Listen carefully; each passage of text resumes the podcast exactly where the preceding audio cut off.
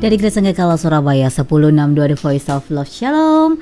Selamat malam kekasih Tuhan. Senang sekali kami hadir dalam program Bincang Malam Reaching Out Generation. Kali ini Bella nggak sendiri pastinya.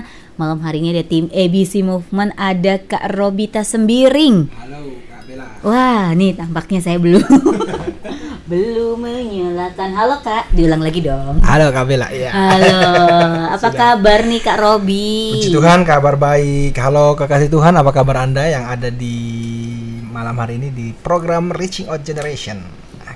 Dan hingga pukul 9 malam ya Kak. Nih sebelum kita masuk ke topik Kak. Mhm. Ini kan musim-musimnya di mana yang kayaknya Surabaya juga angka-angka Covid itu juga lebih tinggi dan sebagainya Kak. Mhm. Kak Robi, ada nggak sih tips and triknya bagi kalau kakak masih aktif, yang masih harus bertemu dengan orang dan sebagainya? Biasanya nih, tips sehat ala Kak Robi apa yang dilakukan? Tips sehat ala Kak Robi di masa corona ini ya tetap aja ya 3M. Tapi kemarin saya dengar ada 5 tambahan 5M ya. oh ya, Ya memakai masker, mencuci tangan, terus apa tadi? Me- jaga eh, jarak nggak? menjaga jarak. Ada lagi jadi lima kemarin itu. Satu lagi apa? Eh, men eh, bukan menjaga jarak tapi membatasi pertemuan sama apa gitu lah. Jadi ya gitu-gitu aja sih. Oh, Cuman P- PKMM itu ya Kak, termasuk itu ya? betul. ya kalau tips ala saya sih ya itu eh, vitamin.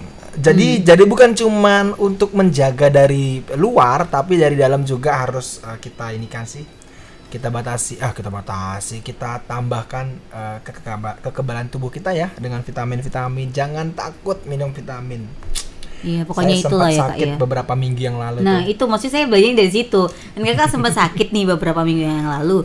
Dan itu Hmm. Tapi itu bukan kan COVID lah ya. Iya.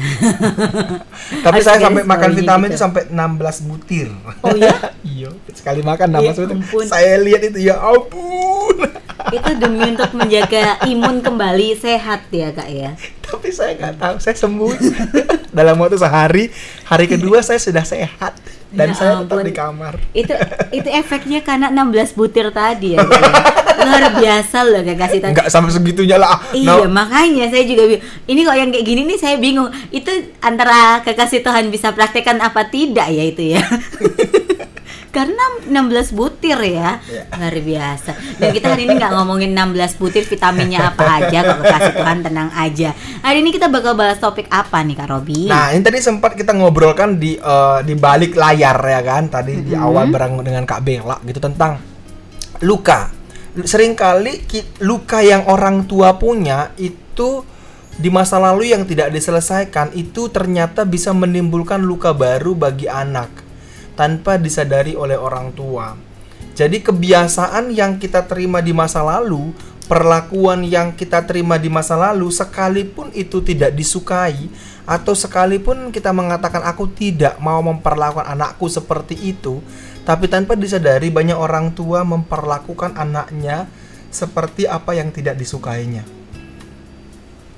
Begitu satu kali atau mungkin dia menimbulkan eh, mas eh, apa eh, men- memunculkan trauma baru atau masalah baru bagi anaknya. Salah satu contohnya adalah satu kali saya mem- eh, saya ketemu sama seseorang yang berkata begini bahwa di masa mudanya dulu, di masa kecilnya dulu dia tidak eh, dia bukan dari eh, orang yang eh, eh, cukup. Jadi eh, orang ini dia dari kalangan ya kalau kita bilang miskin gitu kan secara finansial dia sangat kurang menderita gitu ya. kurang ya kan kalau bilang miskin nggak enak ya jadi uh, dia dari kalangan yang uh, men- apa kurang nah ke- karena dia begitu susahnya makan begitu sulitnya untuk bayar uang sekolah begitu sulitnya untuk uh, membeli mainan maka dia tidak mau anaknya mengalami itu Mhm. jadi segala kebutuhan anaknya dia penuhi dengan sangat baik dan dia berkata aku sudah cukup menderita ketika aku kecil maka anakku tidak boleh mel- eh, tidak boleh eh, mengalami hal itu. Akhirnya eh, anaknya bertumbuh menjadi anak yang tidak mengerti arti kata berjuang.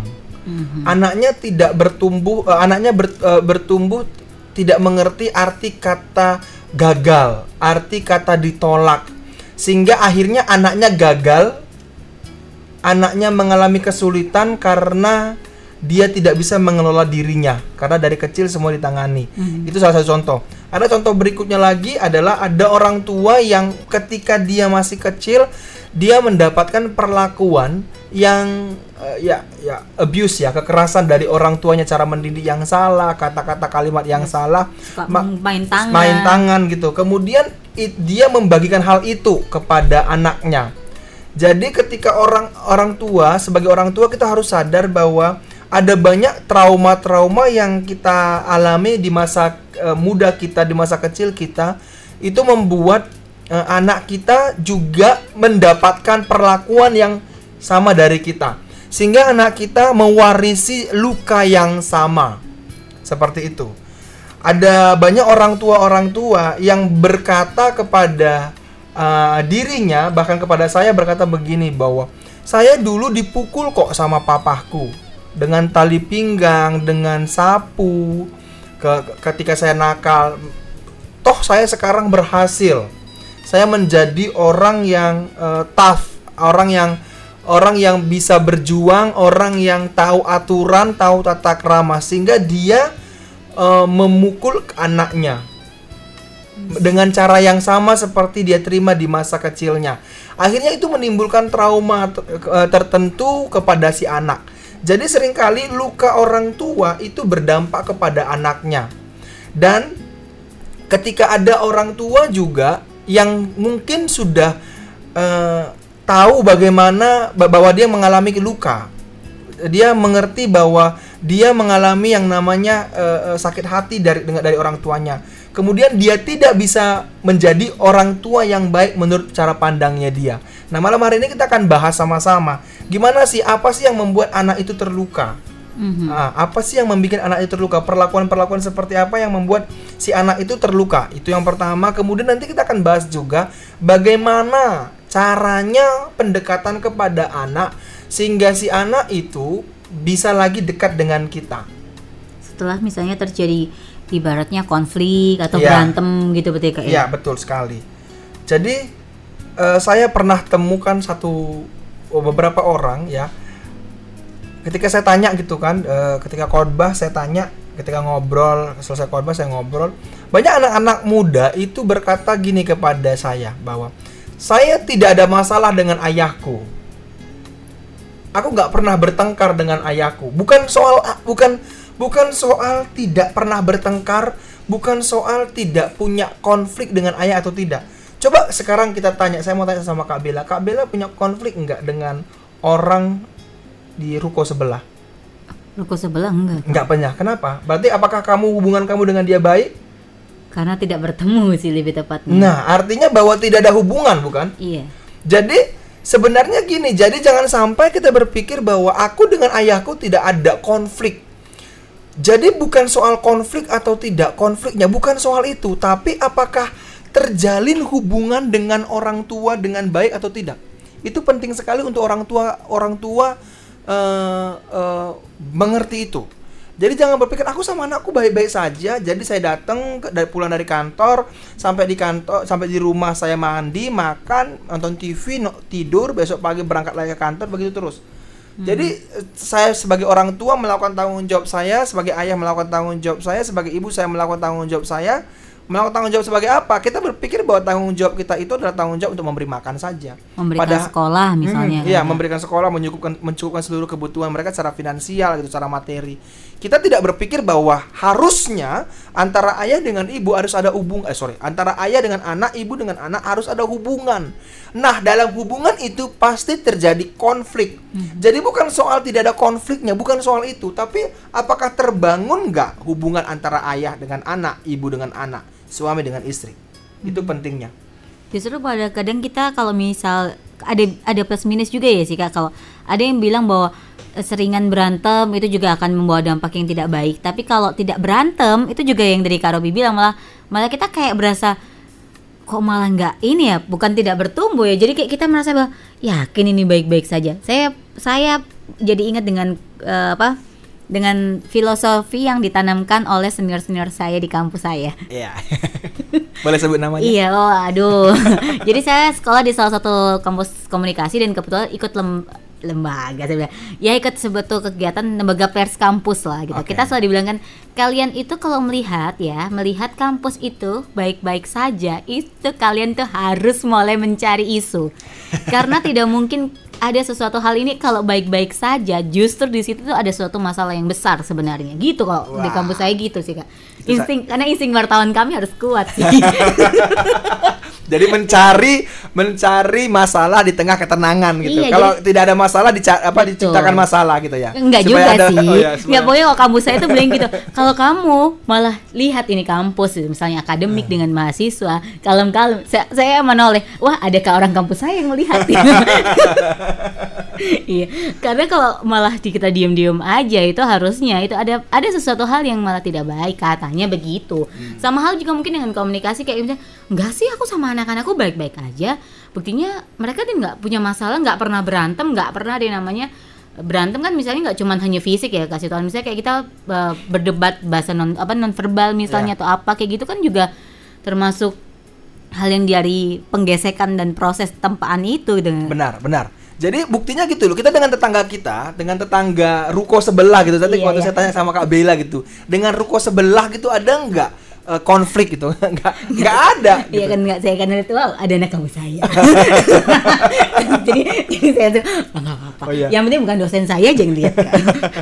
Jadi kenapa dengan orang sebelah, tetangga sebelah itu gak ada konflik? Karena memang kita gak ada bangun hubungan dengan dia, gitu loh. Jadi bukan berarti bahwa saya dengan ayah saya tidak ada konflik, berarti hubungan saya dengan ayah saya baik-baik saya. Jangan-jangan tidak terbangun sebuah hubungan dengan ibu saya, dengan ayah saya, dengan saudara saya, atau dengan anak saya.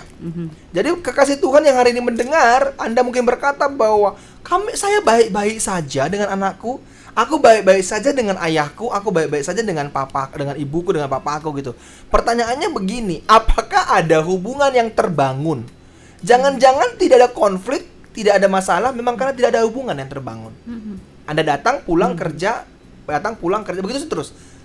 Anda melakukan rutinitas dan ya pokoknya anggu, Anda tidak mengganggu saya, saya tidak mengganggu kamu gitu. Hmm. Apakah itu hubungan antara ayah dengan anak? Enggak gitu loh kan.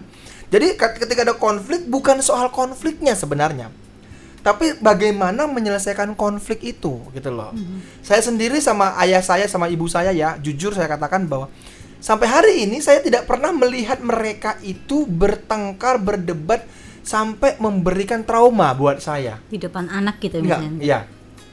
Kenapa gitu kan? Ya saya nggak tahu apakah mereka pernah berdebat ya pernah. Apakah pernah bernada tinggi pernah, tapi tidak bis, tidak menimbulkan trauma atau mungkin dulu pernah tapi saya yang lupa atau gimana karena saya suka lupa kan gitu kan. tapi kenapa gitu? Karena memang mm, berusaha sat- ketika satu nada tinggi satunya diem mengalah gitu loh. Jadi itu yang terjadi. Jadi itu perlunya sebagai orang tua bahwa kita perlu membangun hubungan yang baik dengan anak supaya apa? Karena biasanya cara kita mendidik itu adalah pengaruh dari apa yang kita Terima. terima waktu kita di masa kecil. Ditambah dengan pengalaman kita, ditambah dengan pembelajaran-pembelajaran yang dalam proses pernikahan yang yang kita terima gitu loh. Apakah ketika kita ikut seminar, ikut eh, membaca buku atau ikut firman Tuhan, dengar firman Tuhan gitu. Jadi itu mempengaruhi pola didik kita. Seperti itu. Jadi benar-benar kalau yang dari masa lalu misalnya kita sudah terbiasa misal ada juga orang tua yang tidak berkomunikasi dengan anaknya tidak mau pamit misalnya dia mau pergi ke mana mungkin dia juga akan mendidik buat eh, buat pasangannya atau mungkin ke anak-anaknya juga melakukan hal di situ dan dianggap adalah wajar. Yes. Wah itu juga kayaknya ap, itu tuh kadang ya kasih tahu kita ngomongin dengan komunikasi itu kalau waduh saya ngutip kata saya mana lagi ada yang kampus lagi. Kalau di kampus saya tuh komunikasi berkomunikasi komunikasinya lebih baik gitu kan enggak kadang kan kadang mereka berasa bahwa komunikasi itu nampaknya itu simple gitu simple banget gitu. Cuman hanya masalah ngomong kita ngobrol sama seseorang negosiasi atau ngobrol dengan apa pun. Tapi kalau kita tidak melakukannya dengan baik kadang itu persepsi itu macam-macam gitu loh. Benar banget.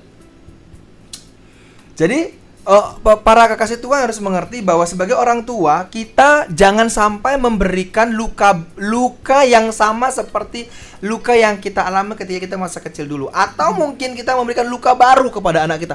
Bukan berarti sebagai orang tua kita kita akan menjadi orang tua yang sempurna, perfect, nggak ada salah, nggak juga gitu loh. Saya ingat sekali dengan eh, satu kali ada teman saya berbicara kepada saya, dia bilang gini, bukan teman saya sih sebenarnya, lebih tepatnya istri saya, teman hidup saya. Gitu. Jadi, jadi istri saya itu termasuk anak saya itu, kalau mertua saya, itu kan mertua saya kan ada di Kediri ya, di daerah Watesan di Kediri. Jadi kalau mereka telepon-teleponan, jadi kami telepon-teleponan, maka yang paling dikangenin itu adalah masakannya mertua saya. Jadi na- anak saya itu bilang gini, "Bo, bo, bo kapan pulang? Masakan saya ayam kecap." gitu kan. Jadi kalau mak saya masak atau istri saya masak, nah kemudian ada mertua saya lagi di rumahnya kakak saya ya, kakak ipar saya gitu kan. Maka anak saya lebih memilih makan makanan neneknya. Yang dikangenin oleh anak-anaknya satu yaitu masakannya. Artinya bahwa begini, di dalam hubungan itu sebenarnya bukan soal perkara-perkara besar yang akan diingat oleh anak kita. Tapi perkara-perkara yang tampaknya itu remeh-temeh. Jadi satu kali ada seorang an- teman saya yang perempuan berkata gini, aduh aku ya kalau sama bapakku tuh aku kangen sama bapakku itu apa? Aku tuh kalau udah dingin gini mesti tulangku sakit. Aku tuh dipijetin be bapakku, dipijet sama bapakku. Jadi hal-hal yang kecil begitu yang diingat oleh si anak dan membangun hubungan yang begitu dalam. Bukan soal mereka gini, wih bapakku itu mewarisi sama aku tuh mewariskan "Hmm, itu loh perusahaan yang jumlahnya. Ini lagi rame ya eh, penjualan emas ya kan kasus emas gitu kan. Jadi me- mewariskan 3,3 triliun gitu. Enggak bukan soal itu gitu kan. Lagi rame saya di media massa. Jadi bukan soal itu. Tapi ini soal bahwa ba- apa hubungan dengan anak itu, hubungan dengan suami, hubungan dengan istri itu terbangun dari hal-hal kecil yang kita kerjakan dengan tulus dan kita bagikan kepada anggota keluarga kita. Itu. Kayak saya gini ya, yang saya ingat dari mama saya itu cuman Apanya? bukan soal dia membiayai uang sekolah saya. Itu kan seperti sudah sudah terbiasa ya, maksudnya bukan terbiasa, maksudnya ya di alam bawah sadar kita itu kayak ya itu memang sudah tugasnya orang tua gitu. Memang kita mengucap syukur, kita berterima kasih karena kita sudah dibiayai, eh, sudah dibiayai, sudah dibesarkan, sudah dirawat, sudah di eh, sudah dididik dengan baik gitu. Tapi ada satu kebiasaan orang tua saya khususnya mama saya itu yang begitu saya ingat, yaitu saya cerita apa saja kepada mama saya, dia tidak pernah menggurui saya. Oh, jadi pendengar yang baik Ah. ya, Kak. Saya bisa marah-marah, jengkel-jengkel sendiri. Kemudian mama saya cuma mendengar saja dan itu itu melegakan saya. Mm-mm. Itu sudah cukup bagi saya. Jadi sebenarnya hubungan yang dekat itu bayangkan terbangun dari hal-hal kecil yang kita kerjakan secara kontinu dan kita lakukan dengan tulus kita bagikan kepada anak kita. Jadi dari hal-hal yang kecil itu malah apa ya, kayak menimbulkan suatu kenangan atau Hmm, malah betul. lebih lebih deket tidak dibuatnya gitu berarti kan enggak. Berarti harusnya memang kadang kita tuh harus membuat hubungan-hubungan dengan anak walaupun misal kekasih Tuhan itu bekerja Ya. gitu ya Kak ya. Jadi Kalau kita harus- nggak bisa kita nggak bisa pungkiri juga ah. orang kita yang tinggal di kota ini tahu betapa betapa waktu itu sepertinya kurang buat kita. Ya kita harus akui itu ya sepertinya kurang waktu itu. Tapi kan setiap orang punya 24 jam yang sama. Tinggal bagaimana kita membagikannya pada anak kita. Tinggal kita lebih pintar lagi kita membagi tips and triknya bagaimana kalau masih tetap ketemu dengan anak walaupun misalnya pulang gitu pulang kantor dan sebagainya ya Kak. Hmm. Sedih banget kan ketika kita ketemu sama anak kita, sama istri kita, kita makan di restoran, kemudian masing-masing membuka gadgetnya sendiri-sendiri. Mhm. Ih menjengkelkan loh itu serius. Saya jengkel sekali melihat gitu. Walaupun saya sa- saya suka Hmm. Walaupun jengkel. saya juga begitu. Enggak, enggak, enggak, bukan. Saya, walaupun saya suka suka gadget gitu kan. Dalam arti Oh, saya iya. suka buka handphone saya gitu. Tapi ketika kita membagikan waktu kita ketemu keluar tapi kita masing-masing pegang gadget sendiri-sendiri itu menjengkelkan menurut saya begitu gitu loh. tapi ada orang yang yang berpikir bahwa ya nggak tahu Siapa tahu mungkin mereka ngobrolnya via WhatsApp, via aplikasi. itu Pak. makanya kan tidak adanya sentuhan dengan anaknya tidak ada sentuhan dengan pasangannya gitu kan itu yang itu, itu yang menyedihkan Dan kakak tadi sempat menyinggung juga kan, apakah yang bisa membuat anak terluka? Apakah dengan hal-hal yang seperti itu juga bisa membuat anak terluka sebenarnya kak? tanpa disadari bukan hal itu yang membuat mereka terluka tapi ketika tidak ada sentuhan tidak ada uh, hubungan emosional maka mereka merasa lonely Iya kan? Mereka menghadapi tekanan di luar sana, kemudian sampai di mereka di rumah, mereka tidak ada hubungan yang emosional dengan orang tua. Di situ yang mereka terluka. Jadi bukan terluka karena kita main gamenya itu atau kita megang gadgetnya itu bukan soal di situ. Tapi ketika mereka menghadapi tekanan, ketika mereka menghadapi yang namanya tantangan, nggak bisa menghadapi uh, bullying teman atau pelajaran ataupun tekanan hidup atau pandangan hidup, ejekan orang lain, mereka nggak mereka pulang ke rumah dan mereka tidak menemukan itu juga secara emosional, maka di situlah mereka terlukanya. Jadi sebenarnya ketika mereka gini loh, saya paling saya paling suka sekali dengan kalimat ini bahwa sekejam apa pun di luar sana, tapi ketika anak pulang ke rumah dan mereka menemukan tempat mereka di rumah, mereka merasa diterima di rumah, itu adalah tempat yang paling aman.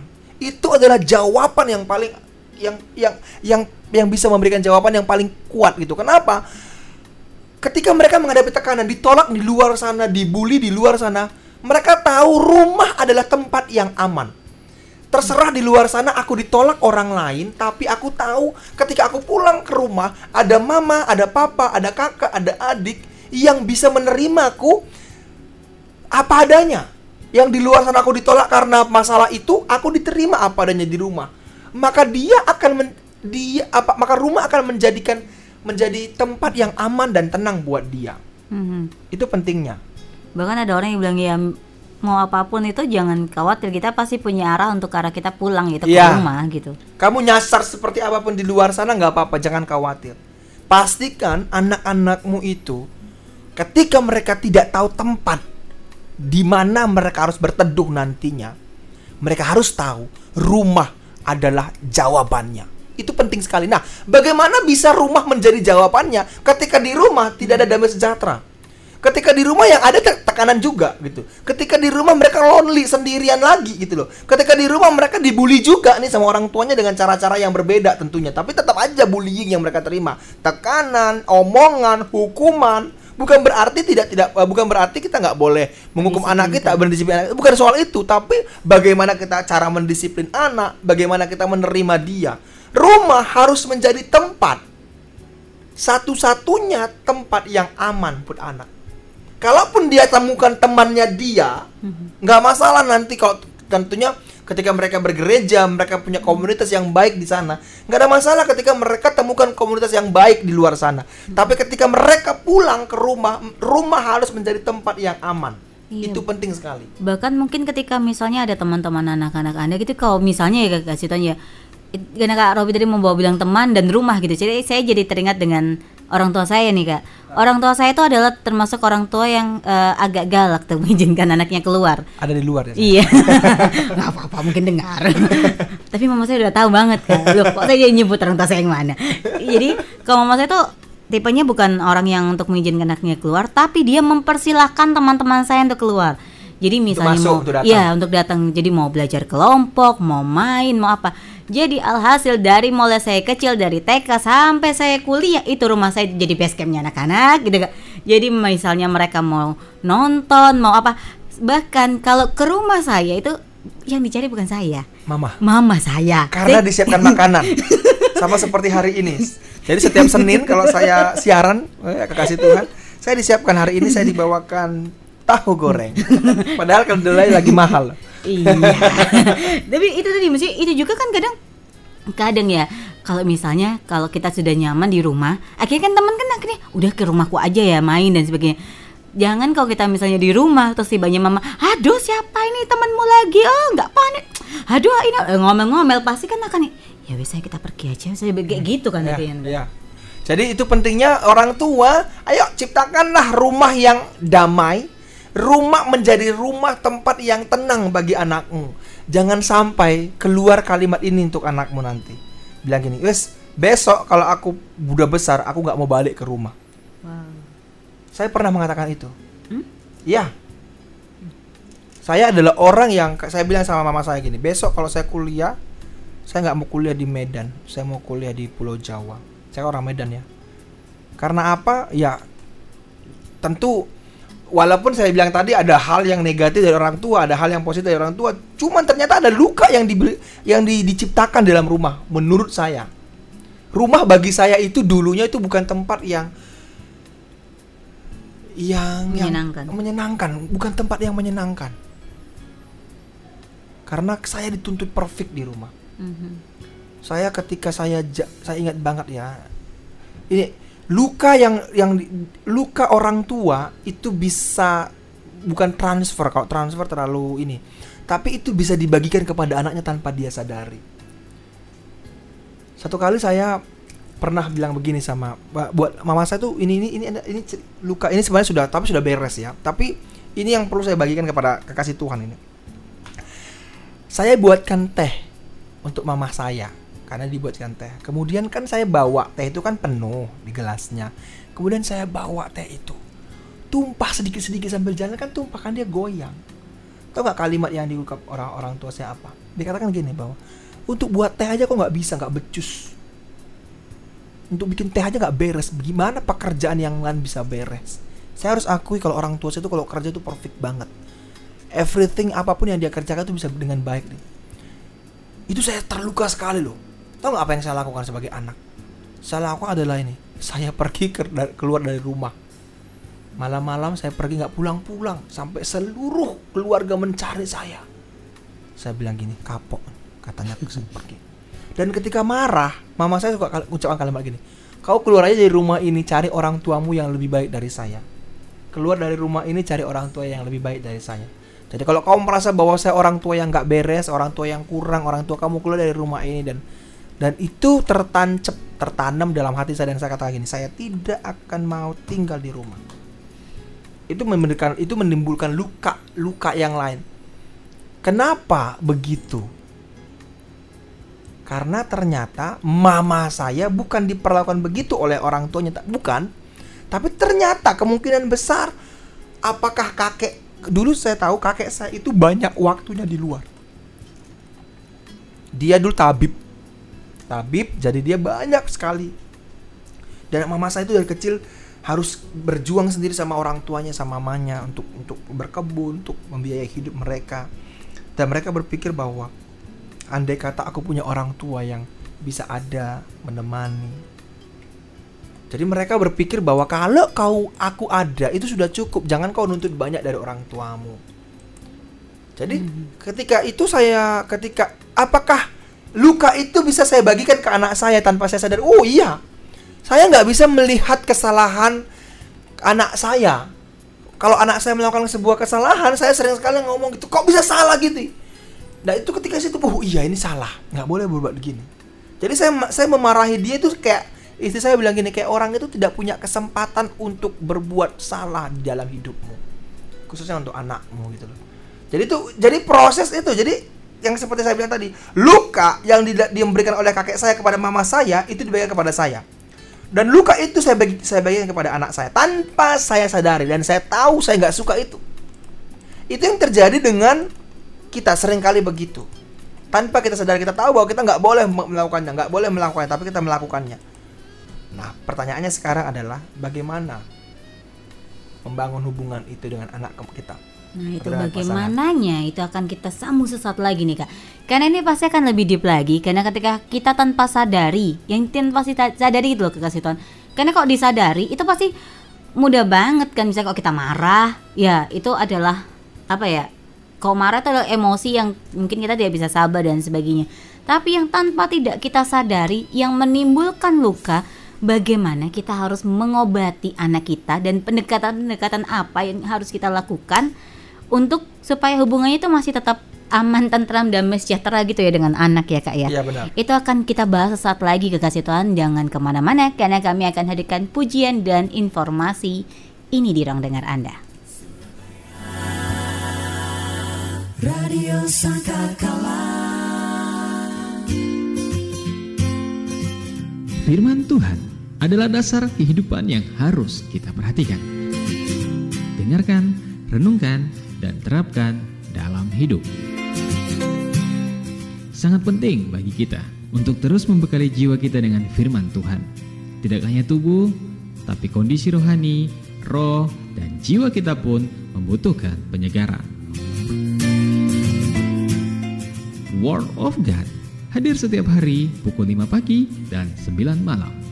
Jadikan firman Tuhan sebagai standar hidup dan kompas yang memberikan petunjuk arah hidup kita ke jalan yang benar. Tuhan Yesus memberkati.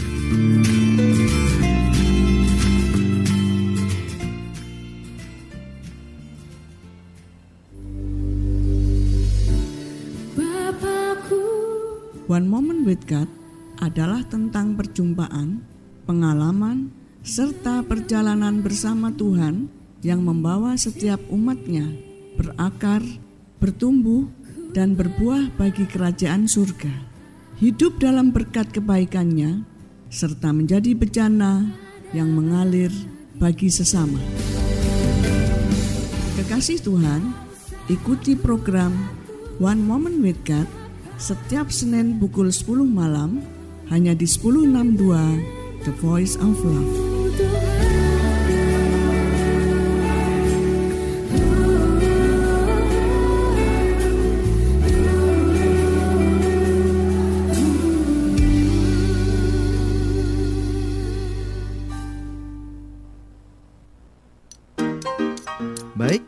Sekarang saatnya saya akan memberitahu cara memilih besi yang berkualitas tinggi.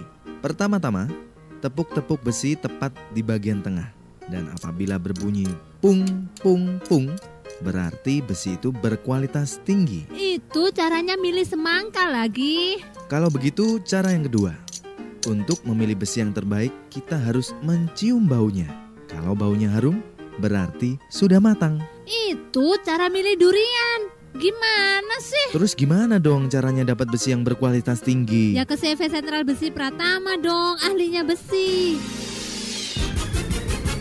Anda membutuhkan beraneka ragam besi yang berkualitas tinggi dengan harga terjangkau dan bersaing? CV Sentral Besi Pratama menyediakan beraneka ragam besi, mulai dari besi beton polos dan ulir, besi as, kanal CNP, INP, UNP, WF, HBIM, pipa air, pipa gas, pipa kotak, pipa korek, plat bordes, plat eser, plat kapal, siku, strip, firkan ulir, firkan polos, firkan embos, kawat loket, kawat las, belt mesh, atap galvalum, aksesoris pagar, dan gerinda. Semuanya bisa Anda dapatkan di CV Sentral Besi Pratama. Dan pasti Anda mendapatkan beraneka ragam besi terbaik dengan kualitas terjamin. CV Sentral Besi Pratama beralamat di Jalan Raya Taman Nomor 8 sepanjang Surabaya. Telepon 031 788 6893 dan 788 6894. Hunting fax 7886892, email sales at centralbesi.com, dan website kami di www.centralbesi.com. CV Sentral Besi Pratama, harga bersaing, kualitas terjamin. Kekasih Tuhan, persoalan dan pergumulan hidup terkadang membuat kita tidak mengerti apa yang harus kita perbuat. Namun Tuhan mengerti atas setiap persoalan yang sedang kita hadapi dan sanggup menolong kita, sebab ada kuasa di dalam kasih-Nya. Kekasih Tuhan, ikuti program Kuasa Kasih setiap Selasa pukul 10 malam.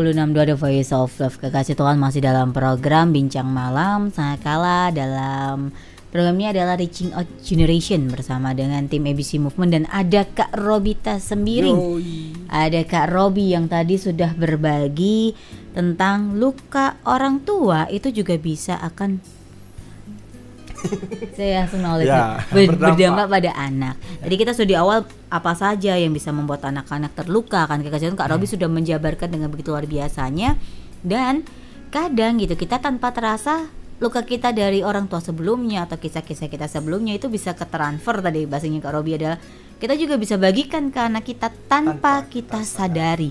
Nah sekarang bagaimana nih kak? Kalau kita nih udah nggak sadar melukai anak dan apa yang harus kita lakukan untuk pendekatan berikutnya gitu loh kak? Oke. Nah, yang pertama adalah yang pertama itu adalah pulihkan diri sendiri dulu. Jadi kalau kita masih terluka dan kita belum memulihkan diri kita, maka yang ada adalah kita akan melukai banyak hubungan dengan orang lain. Dengan anak, dengan suami atau istri, dengan teman kerja, dengan kantor kita gitu loh. Kalau kamu terluka dan kamu akan melukai orang lain. Jadi pulihkan dulu. Artinya pulihkan dulu ini gini loh. Kita harus melakukan pemberesan dulu. Jadi hubungan kita dengan Tuhan itu akan mempengaruhi hubungan kita dengan sesama kita. Bahwa kita harus sadari, kita harus terima dulu keadaan kita. Bahwa mungkin dulu di masa kecil kita, orang tua kita melukai kita. Itu nggak mungkin bisa balik lagi. Itu penting untuk kita sadari. Contohnya ada anak-anak yang mungkin dihukum sama orang tuanya dengan sangat keras, dengan cara mungkin diikat di sumur, digantung di pohon, gitu kan? Bahwa itu kamu, eh, sorry, kita mungkin terluka karena kelakuan itu, karena tindakan itu, karena perbuatan itu. Maka yang harus kita lakukan adalah kita harus pulih dulu. Dan tidak ada yang bisa memulihkan kita itu kalau bukan Tuhan. Itu penting untuk kekasih Tuhan tahu. Bahwa perlu dan penting untuk ke psikolog. Penting perlu untuk kita ikut eh, apa ikut ikut eh, Seminar kayak seminar gitu. konseling penting, tapi tidak ada yang bisa benar-benar memulihkan kita itu kalau bukan Tuhan.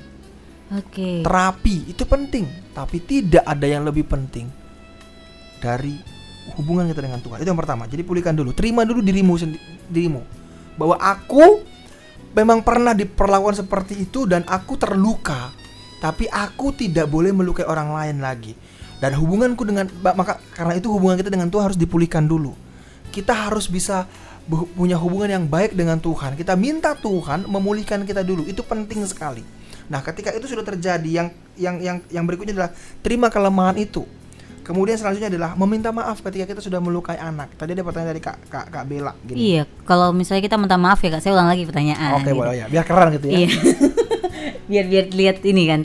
Bagaimana kalau dengan kita oh, kita berantem dengan anak gitu tanpa sengaja misalnya ya kasih Tuhan terus kita udah berantem terus mungkin kita melontarkan kata-kata kasar atau mungkin kita sempat memukul apakah langsung kita lakukan pemberesan saat itu misalnya habis kita pukul apa harus kita marahi maki gitu langsung maafkan mama ya kayak gitu atau gimana nih kak gitu Ketika kita memukul anak kita, ketika kita eh, melakukan kekerasan kepada pasangan kita atau kepada anak kita, maka yang terjadi itu sebenarnya kan emosi.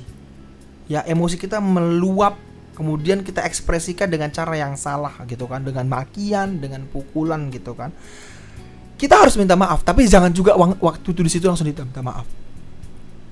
Yang pertama kita kan belum stabil secara emosi. Yang kedua orang yang kita perlakukan apakah itu pasangan kita atau anak kita, orang yang mendapatkan perlakuan itu itu kan masih meninggi emosinya. Maka permintaan maaf kita itu tidak akan pernah bukan tidak akan pernah, tidak akan bisa diterima dengan baik, dengan maksud yang baik. Jadi biarkan itu beberapa saat untuk kita berproses, dia berproses. Kita bisa merenungkan kenapa kenapa kita bisa berbuat seperti itu. Kalau kita sudah sadar, ya jangan diteruskan dulu. Kasih waktu. Mungkin beberapa saat kemudian kita datangin anak kita, kita datangin pasangan kita untuk kita mengakui. Nah, ini yang menjadi per- persoalannya. Ketika kita mengakui kesalahan kita kepada anak, jangan ada kata karena. Contohnya gini, saya pukul Kak Bella. kemudian saya bilang gini Kabila aku minta maaf ya karena aku pukul kamu karena aku sebenarnya mukul kamu tuh karena kamu tadi bentak aku Kak Bella. Nggak ada hubungannya. Seharusnya ketika anak bentak kita orang tua apakah dia layak untuk mendapatkan pukulan atau pukulan atau tidak? Jadi nggak ada hubungannya. Kita lah yang berespon salah. Jadi yang bersalah itu kan kalau untuk anak ya kita yang harus kesalahan itu dilemparkan ke kita. Bukan karena. Jadi aku memukul kamu karena artinya besok dia akan belajar lagi bahwa oh berarti kalau aku dipukul besok aku aku diperlakukan begitu aku boleh dong bereaksi hal yang sama. Kemudian aku akan minta maaf. Itu yang akan ditangkap oleh anak. Jadi minta maaflah karena memang kamu bereaksi salah. Itu penting jadi so- soal kesalahannya anak kita akan bahas di tempat dan di lain yang wak yang lain waktu. Bukan di saat kita minta maaf di situ. Jadi di waktu yang lain kita kita kita kita selesaikan. Jadi nggak ada hubungannya gitu loh. Jadi jadi contohnya gitu loh. Jadi boleh berarti aku memukul, aku membentak, aku memaki kalau aku diperlakukan seperti aku tadi memperlakukan Anda. Baru begitu jadi jawabannya kan? Kan nggak boleh gitu. Jadi sebenarnya kenapa saya meminta maaf karena saya bersalah. Bersalah atas reaksi yang yang atas reaksi atas eh, reaksi yang kamu lakukan kepada saya itu sih. Jadi bukan soal bukan soal salah siapa, tapi itu adalah salah saya. Gitu. Ini Jadi seperti ada pertanyaan ini. Enggak, tadi saya tuh agak kayak yang kayak agak ini agak tersenyum gitu karena saya tuh teringat gitu. Ada salah satu teman gitu ya, Matan. Bukan saya ya. Iya. bukan, bukan, bukan kayak gitu. Jadi waktu eh, dibilang ada proses pemberesannya dikatakan, "Oh ya, maaf ya, mungkin eh, saya tidak menyampaikan ini misalnya sama kamu gitu dan sebagainya."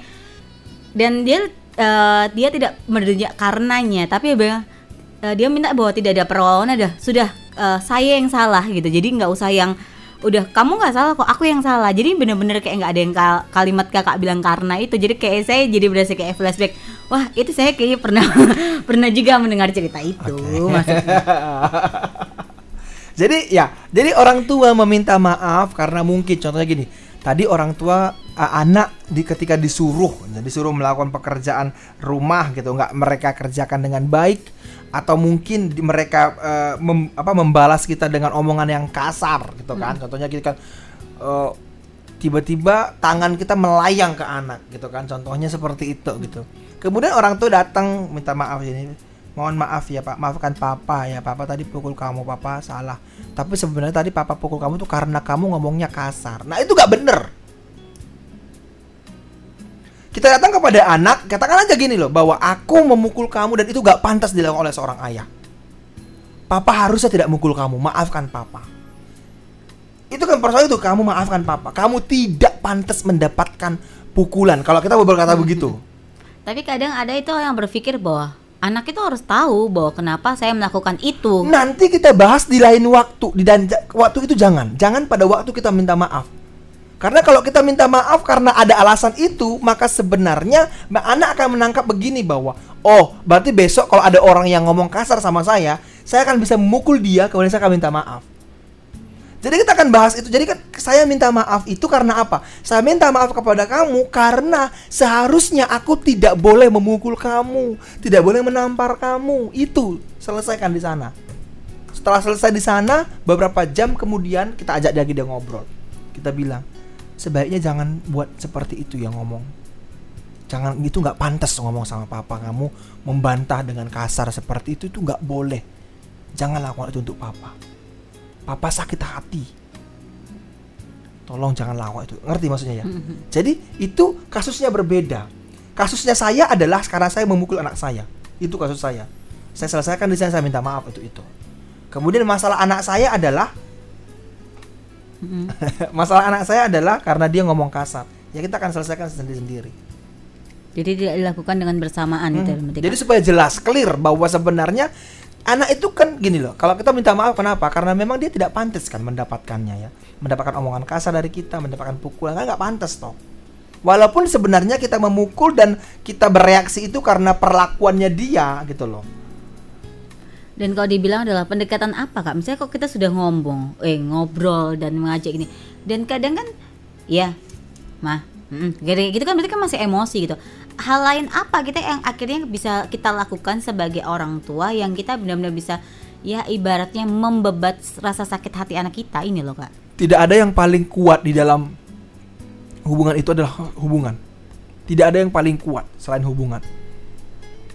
Maka kalau kita membangun hubungan baik dengan anak kita dengan pasangan kita, seluka apa pun ketika kita datang kepada mereka itu pasti bisa. Yang paling sakit itu adalah ketika hubungannya itu dekat. Ayah dengan anak, ayah anak dengan ibu, suami dengan istri, hubungannya harusnya dekat, tapi tidak ada hubungan yang dibangun. Mhm. Itu yang paling sakit. Dan ini kakak tadi kan sempat membahas adalah ayah. Terkadang seorang ayah itu memiliki sebuah ego dan gengsi untuk dia minta maaf sama anaknya. Kalau mungkin seorang ibu itu ya ya mau dikat bukan bukan berarti ini ya. Kadang kalau ibu itu bisa membebatnya dengan iya ya gini. Tapi kalau seorang ayah itu yang kayak dia kayak dia nggak mau yang kayak masih ada ego yang ngapain saya harus minta maaf sama anak saya? Gitu misalnya kayak gitu kan kak. Nah itu dia uh, uh, budaya Timur itu masih kuat sekali dan kental sekali dengan uh, keperkasaan pria itu dilihat dari kekarnya badan dan uh, uh, gagahnya uh, gagahnya dia gitu bukan orang yang dekat dengan anak jadi pria itu sering kali diukur keperkasaan dari dia nggak dekat dengan anak dia bekerja kak badannya kekar dia tidak suka senyum gitu itu itu yang keliru Nah, orang tua perlu belajar parenting yang baik sebenarnya gitu kan. Itu perlu penting sekali karena apa? Ya, tapi tapi harus saya akui Kak Bella kalau di kota itu sudah mulai menipis. Laki-laki yang tidak mau meminta maaf itu sudah sudah menipis kalau di kota. Ya kalau saya melihat ba- banyak atau mungkin di pergaulan saya saya nggak tahu juga ya di, perla- di di pergaulan saya saya banyak temukan para pria para ayah yang yang deket kok sama anak-anaknya yang tidak tidak tidak sungkan untuk meminta maaf gitu. Saya saya lihat walaupun memang saya harus akui masih ada banyak pria-pria di luar sana yang merasa bahwa ke, ke, ke- apa keperkasaannya dia, kebapaannya dia itu dinilai dari eh, diamnya dia, dinginnya dia enggak. Jadi para ayah yang mungkin mendengarkan ini gitu kan, dengar yang bilang ini bahwa sebenarnya hubunganmu yang begitu hangat dan cair dengan anak-anakmu itulah yang kelak yang akan mereka ingat sampai mereka dewasa nanti. Bagaimana engkau senyum, bagaimana engkau menyiap mem- apa, memasangkan bando anak perempuanmu, mengingatkan mengkepang rambut mereka. Kemudian bagaimana engkau memberi, membiarkan tanganmu dipakein pitek sama anak-anak perempuanmu, dipakein lipstick di wajahmu sama anak perempuanmu. Itu yang akan mereka ingat. Itu yang akan mereka kenang. Hubungan itu yang akan mereka yang mereka ingat nanti di masa tuamu nanti. Jadi para ayah ke, ke keperkasaanmu tidak ditentukan dari kegaranganmu. Enggak. Ba- semakin engkau lembut kepada anakmu, semakin dalam dan tajam hubunganmu dengan anakmu, maka semakin baik mereka. Saya suka dengan dengan ini dengan dengan satu kalimat dari eh, saya saya lupa sama siapa pembicaranya dikatakan begini bahwa hai para ayah, kalau engkau yang punya anak perempuan dengarkan ini baik-baik. Berikanlah mereka pelukan dan kenyangkanlah mereka dengan ciuman semenjak anak perempuanmu kecil. Semenjak dari kecil, berikan dia ciuman dan pelukan yang hangat. Karena apa? Karena kalau mereka puas dengan pelukan dan ciuman, ketika mereka nanti beranjak remaja dan dewasa, mereka tidak mencarinya dari laki-laki lain. Karena apa? Karena pelukanmu itu tulus. Ciumanmu itu tulus, tidak ada hawa nafsu di sana. Engkau memberikan pelukan kepada anak perempuan, engkau memberikan ciuman. Dan ketika mereka remaja dan ketika mereka dewasa dan pa- berpacaran, mereka tidak akan haus pelukan, tidak akan haus ciuman.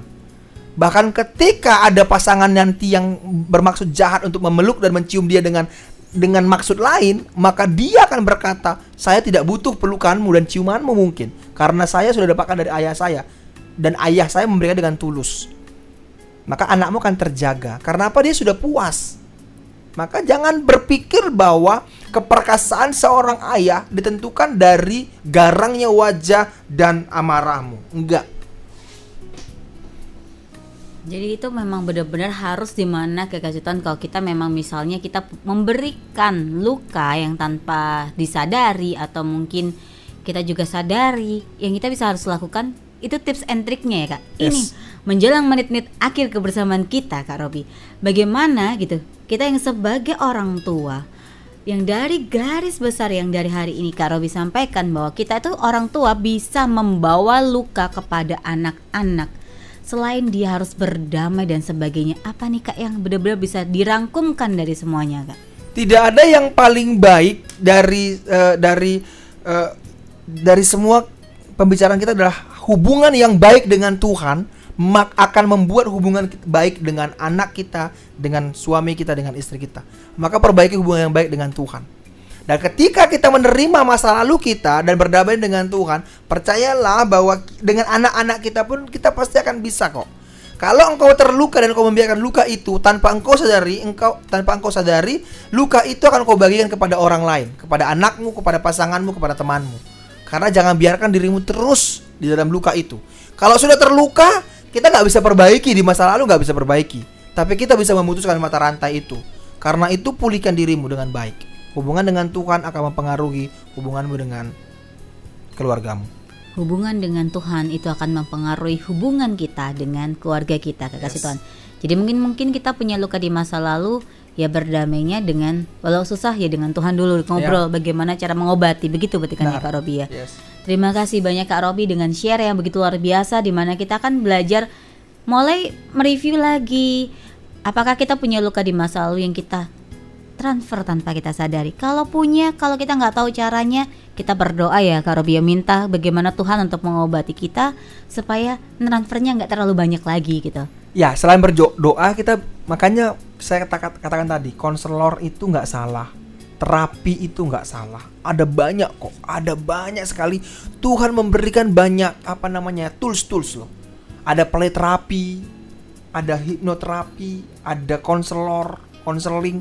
Kita bisa datangi ke sana. Kalau anda terluka dan engkau berkata aku sudah give up, aku sudah berusaha dan gak bisa, mari datangi konselor. Datangi para hamba Tuhan, konselor atau mungkin terapi. Itu perlu dipulihkan. Setidaknya benar-benar harus dipulihkan Kak Yes. dan jangan.